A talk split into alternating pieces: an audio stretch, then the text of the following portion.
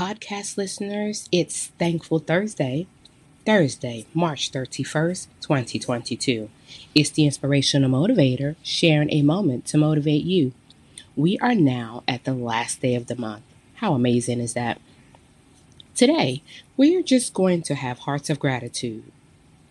It may appear that Thanksgiving is the only day to give thanks, when in fact, we should offer thanks and praise every minute, hour, and second of the day. Why, you ask? Because we are blessed to see it, to say the least. There are so many reasons to be thankful. So, without further ado, take a moment to lift up a praise of thanks. When you are grateful for little, an abundance shall follow. I know this for sure. So, all today, I challenge you to give thanks.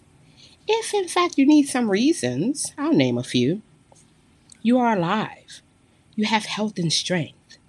God made a way yesterday and He will do the exact same today. When you thought it was the end of the world, guess what? He showed up right on time. Your family is blessed. Your friends are blessed. You have shelter. You have food. And the people around you love you so much just for being you.